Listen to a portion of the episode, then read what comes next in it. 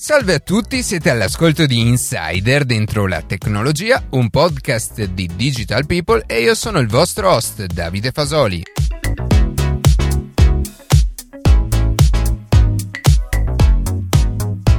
Questa, la puntata di oggi sarà una puntata molto interessante perché parleremo con Luca Martinelli, altro autore di Insider, di internet e invece la settimana prossima sempre con lui parleremo di 5G. Due argomenti molto attuali e che ha senso conoscere anche per chi non è direttamente interessato al mondo tech. Ci tenevo anche a ringraziare Matteo Gallo, altro autore di Insider, che ci ha dato una mano con le notizie anche questa settimana. Infatti vi ricordo che il progetto Insider è un progetto che ha una redazione, noi tre, che ci occupiamo occupiamo appunto di scrivere e poi io mi occupo di convogliare i messaggi tramite un microfono. Per qualsiasi domanda o qualsiasi richiesta scriveteci a redazione insider@gmail.com, cercheremo di rispondervi il prima possibile e se magari ci fate qualche domanda interessante ne possiamo parlare anche durante il corso di, di qualche puntata. Ad esempio qualche settimana fa avevo parlato di stampante come servizio e mi è stato appunto chiesto, ho risposto a questa persona di persona, scusate il gioco di parole, però è così, però ci tenevo a farlo anche qui su Insider per tutti voi. Quando parlo di stampante come servizio faccio riferimento alla possibilità di, piuttosto che acquistare la singola cartuccia, collegare la propria stampante ad internet e permettere quindi ad HP, che è il caso a cui mi riferivo, di raccogliere dati appunto sul numero di stampe. Facendo ciò noi possiamo acquistare un pacchetto di stampe, quindi 100, 200, 300 mensilmente oppure anche se abbiamo un periodo in cui necessitiamo cerchiamo di fare più stampe, anche surplus e quindi aggiungere stampe al, al totale. E questo ci permette appunto di acquistare la singola stampa piuttosto che eh, l'intera cartuccia e poi HP comunque la, l'azienda di, che fornisce sia la stampante sia la cartuccia periodicamente quando è nota tramite appunto i dati raccolti tramite la connessione di internet che le cartucce stanno per esaurirsi invia una, una, nuova, una nuova cartuccia tramite corriere e questo può essere un sistema molto conveniente per chi magari non fa tante stampe e ci perderebbe su piccoli numeri di stampe. Il discorso è sempre quello che facevo nella, nella puntata Society as a Service, dipende tutto poi dall'utilizzo perché evidentemente chi deve stampare all'ingrosso comunque grandi quantità di fogli non ha convenienza perché sui grandi numeri ovviamente conviene comprare la cartuccia e non, e non la singola stampa ovviamente.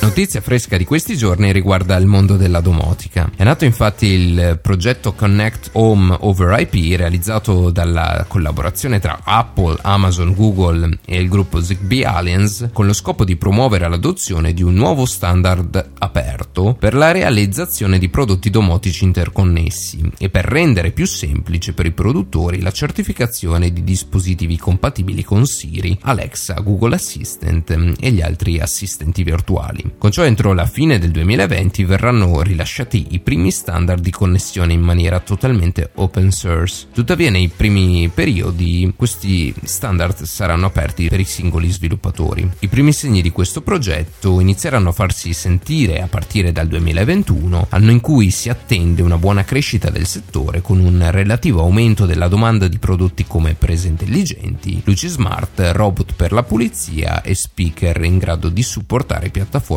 come HomeKit, Google Assistant e Alexa. Il mondo della domotica è un mondo che secondo me si sta espandendo molto e pian piano sta entrando anche nelle nostre case. Solo l'anno scorso, tra l'anno scorso e quest'anno, sono arrivati grandi player del settore appunto come mm, Alexa che è stato introdotto come assistente virtuale in Italia e questo ha dato sicuramente un grande sprint eh, appunto a tutto ciò che riguarda la, la tecnologia all'interno della casa. È però vero che allo stato attuale delle cose molti sono i protocolli, pochi sono gli standard e quindi i prezzi in generale sono abbastanza elevati. Sul singolo prodotto in realtà si possono trovare dei dei dispositivi molto competitivi, ma parlando di casa, un, una singola presa smart può fare poco per effettivamente rendere la casa, la nostra casa più intelligente. Quindi si tratta in realtà di, di spese piccole su, sul singolo prodotto, ma che nel complesso, se sommate, costituiscono degli investimenti per, per chi le fa e quindi deve valerne effettivamente la pena. Speriamo che questo protocollo possa essere effettivamente una, una marcia in più che, che ci permetta magari di, di, collegare tutti insieme i dispositivi che già possediamo e magari anche di abbassare i costi per entrare o comunque per eh, ampliare il proprio parco di dispositivi domotici.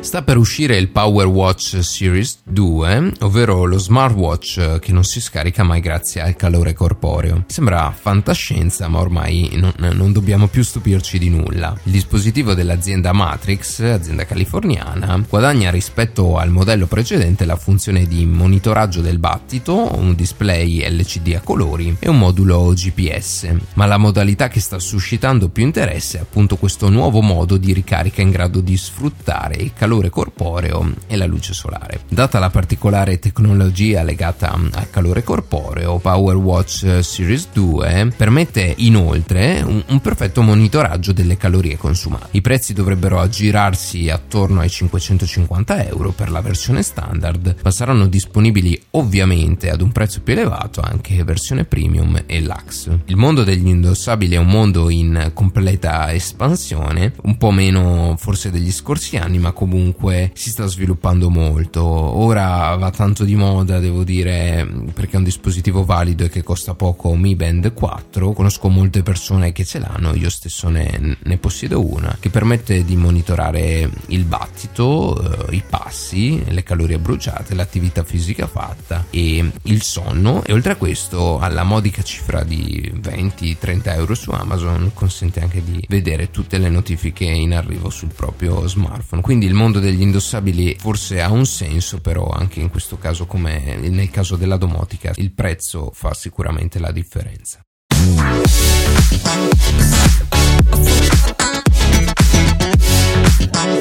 Ed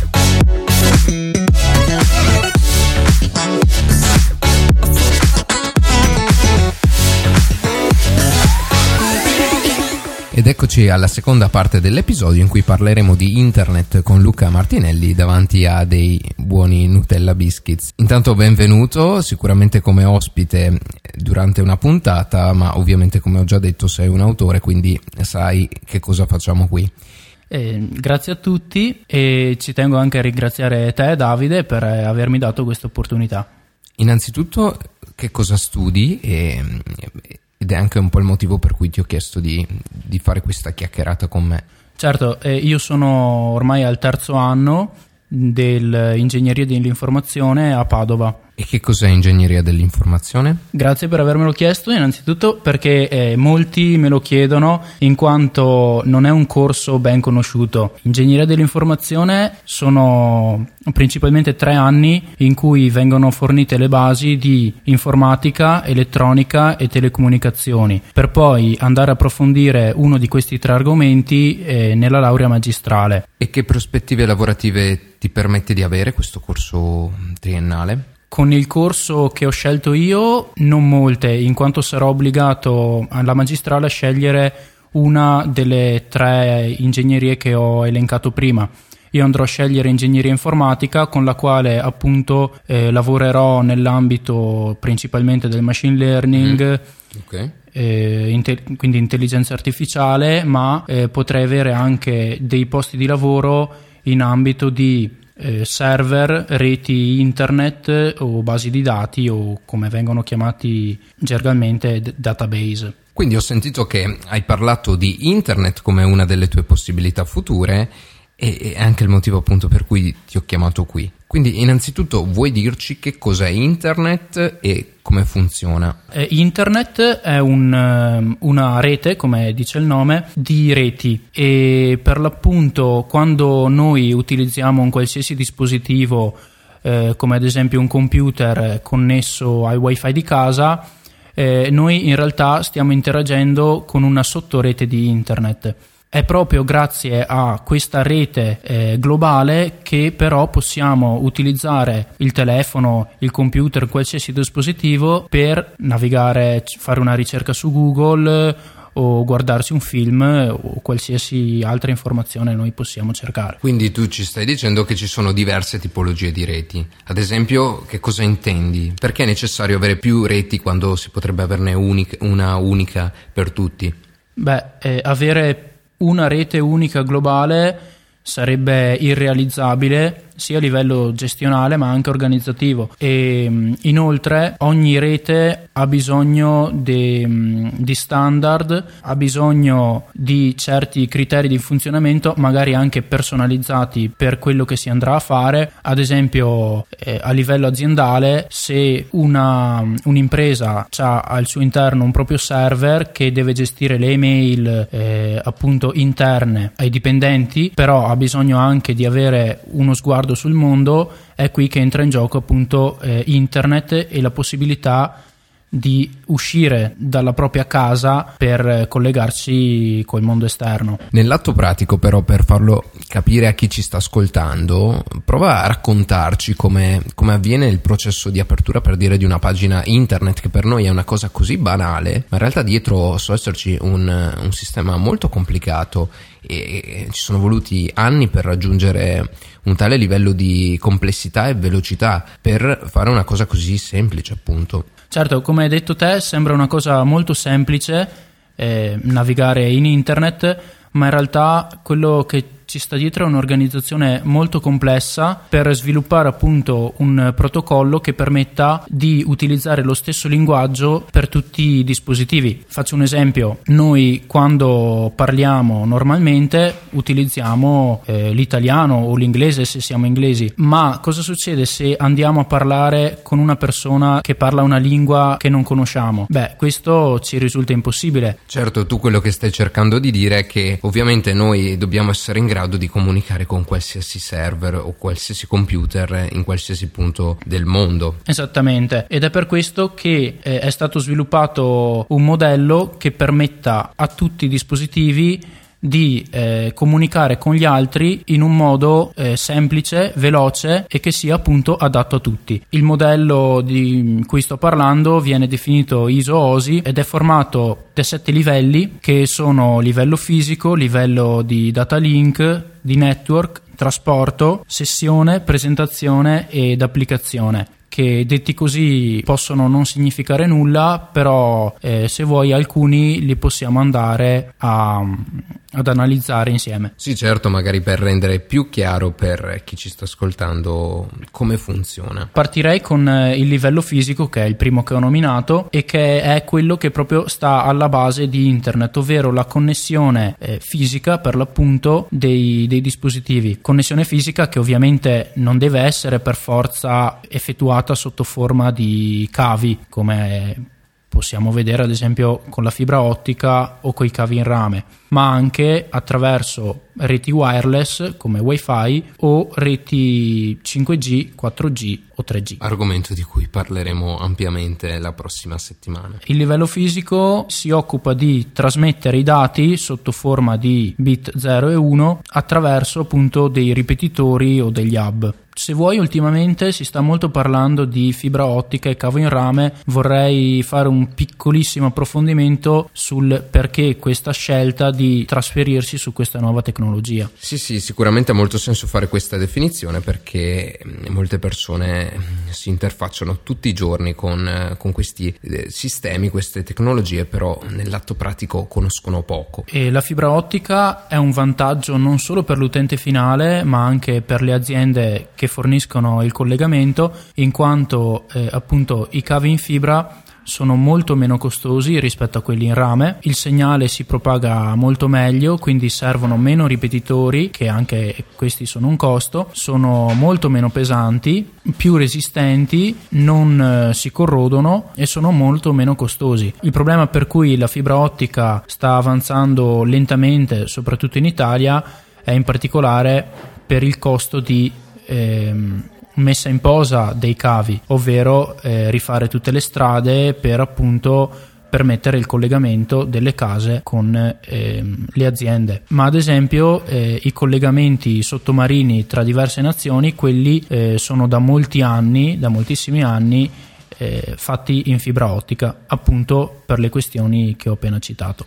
Tornando invece al, al, al, modello ISOSI, proseguiamo appunto con, con, la descrizione. Certo, al secondo punto abbiamo eh, il data link che non mi sento di approfondire più di tanto. Eh, se non dicendo che eh, ha un sistema di correzione degli errori e suddivide eh, i vari file, perché in realtà possiamo considerare anche un testo come file, eh, in pacchetti appunto per eh, favorire e velocizzare la connessione tra dispositivi. Proseguirei quindi con eh, il terzo livello che è il network che si preoccupa di scegliere il miglior percorso da effettuare per raggiungere un certo computer che può essere un server ad esempio. E che cos'è un server? Eh, banalmente è un computer che ci fornisce quello che noi chiediamo dall'altra parte del mondo. Ad esempio, quando noi facciamo una ricerca su Google, questa ricerca viene inviata ad un computer negli Stati Uniti e questo ci fornisce una risposta che possiamo comodamente vedere sul nostro dispositivo. E sempre il livello network si occupa anche di fornire gli indirizzi IP di cui magari spesso sentiamo parlare. Sì, esatto. Spiegaci che cos'è un, un indirizzo IP, che cosa serve e come funziona all'interno del, del network eh, di internet. Quindi. Sì, quando noi facciamo una ricerca, eh, ogni nostro dispositivo è caratterizzato da una serie di numeri che appunto viene chiamato indirizzo IP. L'indirizzo IP eh, versione 4, che è quello che si sta attualmente utilizzando, è formato da quattro serie di numeri che vanno da 1 a 255. Grazie a questo indirizzo, quindi, ogni terminale, ogni dispositivo è identificato univocamente e può essere raggiunto da qualsiasi altro dispositivo. In realtà la struttura è un po' più complessa, anche perché gli indirizzi IP sono limitati dalle combinazioni che si possono creare con questi quattro numeri e quindi c'è un sistema di riutilizzo degli indirizzi. Il problema però è che eh, ver- ci sono veramente tanti dispositivi connessi oggigiorno ed è per questo che eh, questo tipo di indirizzo non basta più e hanno introdotto l'indirizzo IP versione 6 che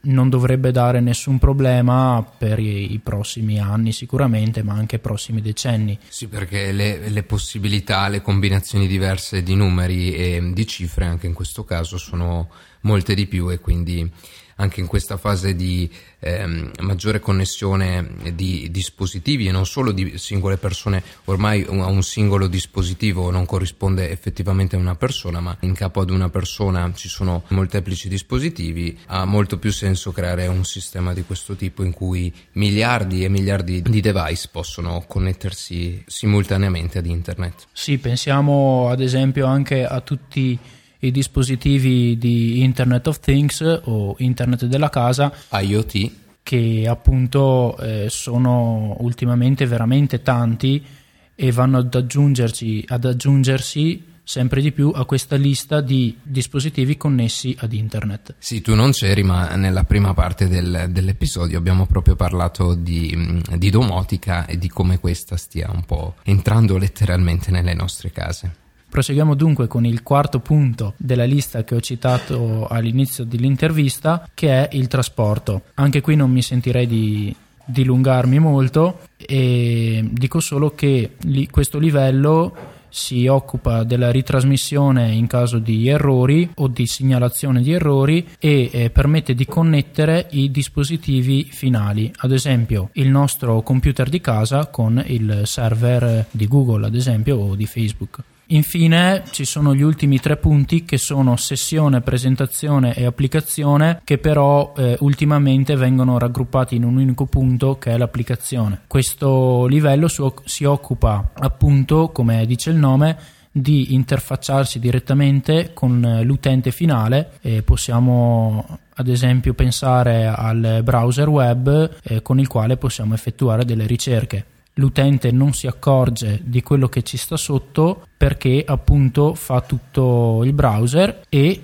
successivamente anche eh, il computer, il router di casa nostra e tutto quello che ci sta attorno e che ho descritto fino ad adesso. Quindi quello che posso cogliere da tutto questo tuo ragionamento è che internet eh, non è un sistema centralizzato, ma è strutturato su più livelli, più nodi e questo permette secondo me di, di, garantire ovviamente una maggiore affidabilità. E proprio legato a questo tema dell'affidabilità, volevo chiederti che cosa ne pensi di internet nel senso più ampio del termine, quindi dagli studi che hai fatto, che, che idea ti sei fatto appunto di, di internet e se effettivamente ha portato finora vantaggi o principalmente svantaggi per la società contemporanea. Beh, va detto che Internet era nato inizialmente nella guerra fredda per eh, garantire la supremazia degli Stati Uniti contro la Russia. Poi hanno visto che questo sistema era un sistema che funzionava effettivamente molto bene e sono riusciti ad estenderlo a tutto il mondo. Questo ha cambiato, potrei dire, stravolto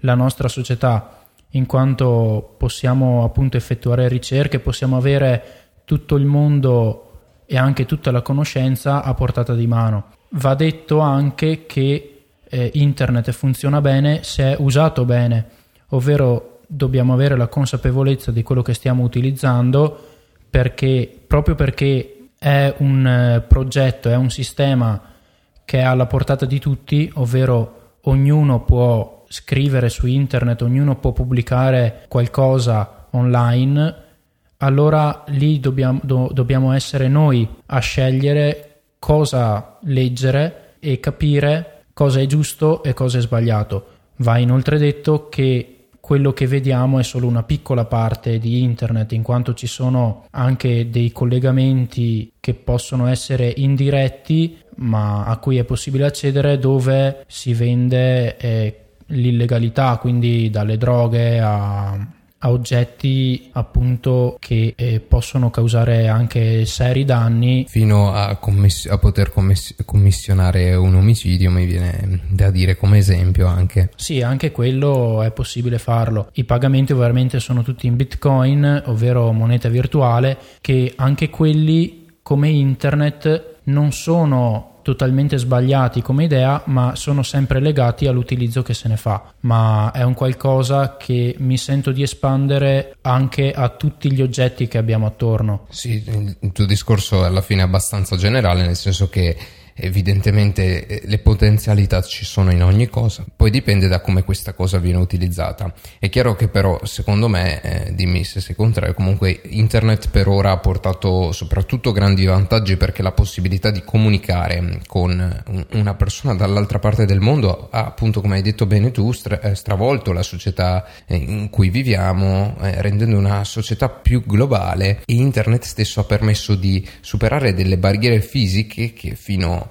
a pochi decenni fa sembravano invalicabili e forse ci permetterà anche come genere umano di raggiungere risultati con maggiori prospettive per il futuro grazie al fatto che la nostra conoscenza è, è sempre più connessa, quindi possiamo interfacciarci con persone con i nostri stessi interessi provenienti da qualsiasi altra parte del mondo. Sono perfettamente d'accordo con questo tuo ragionamento e vorrei agganciarmi per dire anche che internet, come hai detto te, permette una connessione veloce ma anche lo scambio nella comunità scientifica di eh, informazioni alla massima velocità, quindi istantanea. E forse oggi come oggi la scienza eh, sta prendendo il posto della religione come unificatrice dei popoli e delle nazioni. Basti pensare ad esempio a tutti i vari progetti scientifici che hanno come scopo il benessere non solo nostro ma del pianeta a cui appunto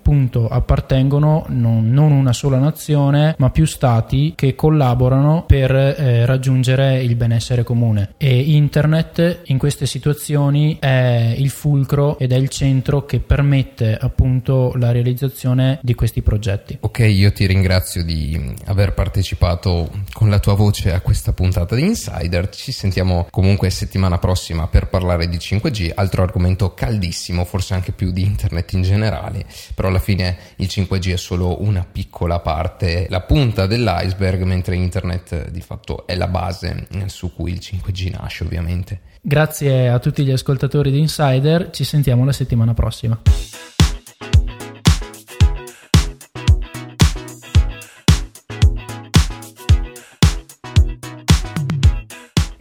Io vi saluto ancora una volta, vi ricordo il nostro indirizzo di posta elettronica, redazione insider-gmail.com se volete eh, inviarci qualche feedback ulteriore per questa puntata. Quindi non c'è null'altro da dire, noi ci sentiamo settimana prossima. Ciao a tutti.